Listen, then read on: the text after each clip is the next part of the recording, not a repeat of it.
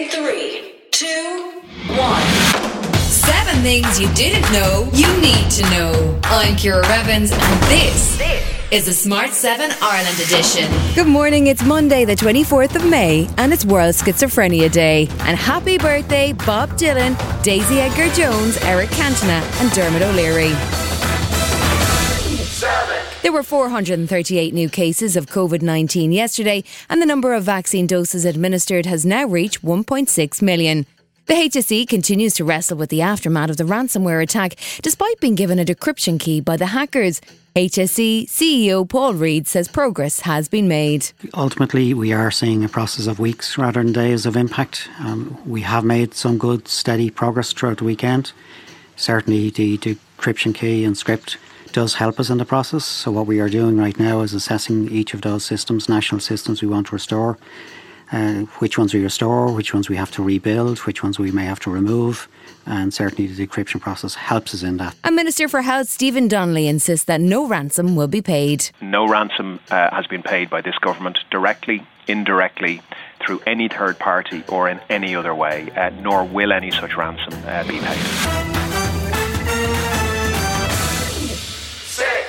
President Michael D. Higgins appeared this weekend on the Brendan O'Connor show on RTE Radio 1, and he had words of praise for the speed at which vaccines were developed. It was an, a wonderful achievement of science and the application of technology.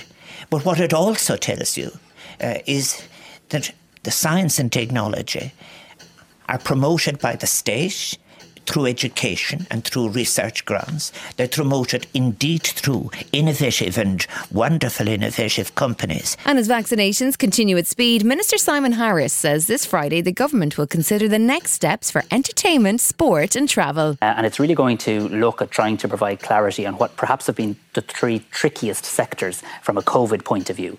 So, trying to provide clarity around indoor hospitality. When can we reasonably expect people to be back indoors in a pub or a restaurant?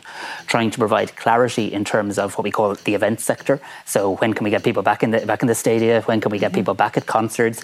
Can we pilot some events like they have o- over in Liverpool in the last month? My colleague uh, Minister Catherine Martin working on that. And then thirdly, the aviation plan. When is it a realistic expectation to say to people, not just for holidays, because of course aviation isn't just about holidays, but about connectivity, that they can be back in the air? Democrats in Congress continue to try and set up a bipartisan commission to investigate the events of January 6th when the Capitol building was invaded by Donald Trump supporters.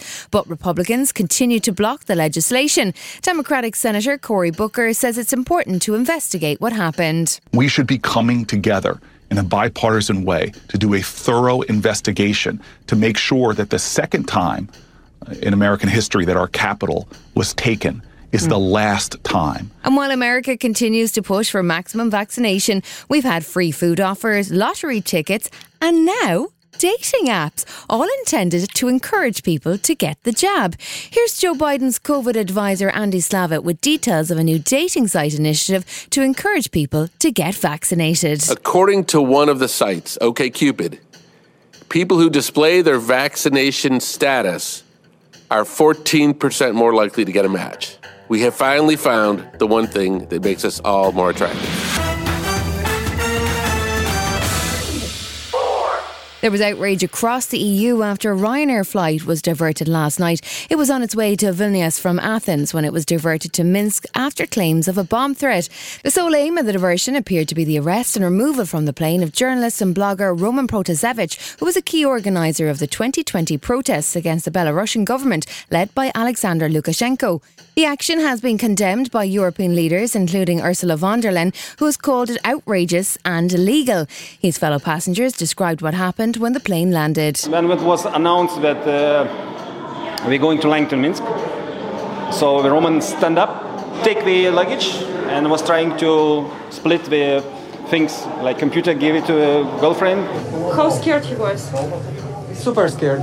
I saw, I looked at him directly into his eyes, and it was very sad. Still to come on the Smart 7 Ireland edition, things don't go well in the UK in the Eurovision, and the big winners from the Billboard Music Awards. Hey, I'm Ryan Reynolds. Recently, I asked Mint Mobile's legal team if big wireless companies are allowed to raise prices due to inflation. They said yes. And then when I asked if raising prices technically violates those onerous two year contracts, they said, What the f are you talking about, you insane Hollywood ass?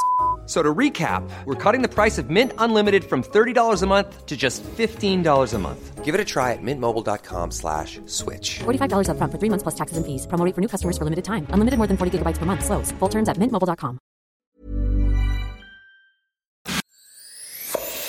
You're listening to the Smart 7 Ireland edition. If you're enjoying it, you might also like the original Smart 7. Just search and follow us on your favourite podcast platform.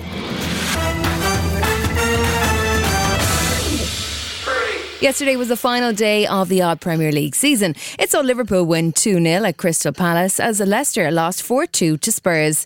That meant that Liverpool finished third and Chelsea finished fourth, leaving Leicester just outside the Champions League spots.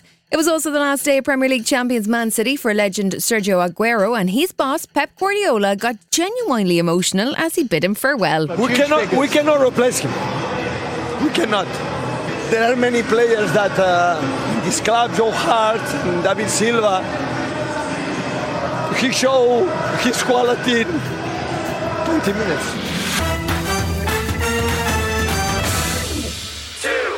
This weekend saw the Eurovision take place in Rotterdam after last year's event was cancelled due to COVID 19.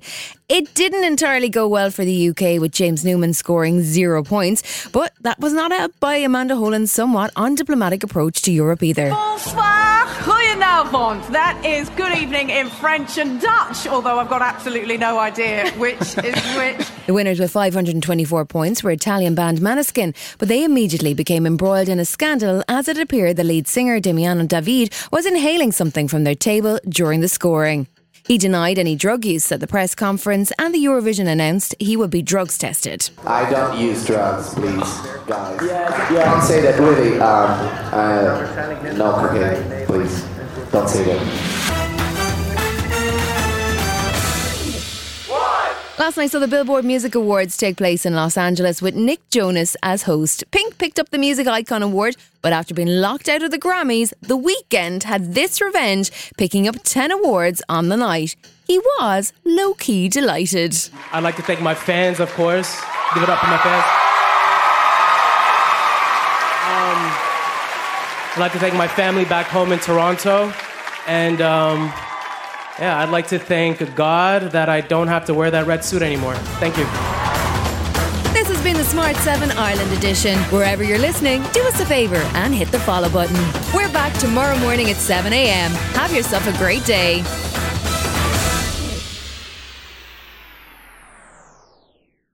Hi, this is Ciara from the Smart 7 Ireland edition. Just to let you know, we're pausing this podcast from Friday, the 25th of August, but you can still get up to speed in just seven minutes if you search the Smart 7 and catch up with our UK edition. Thanks for listening.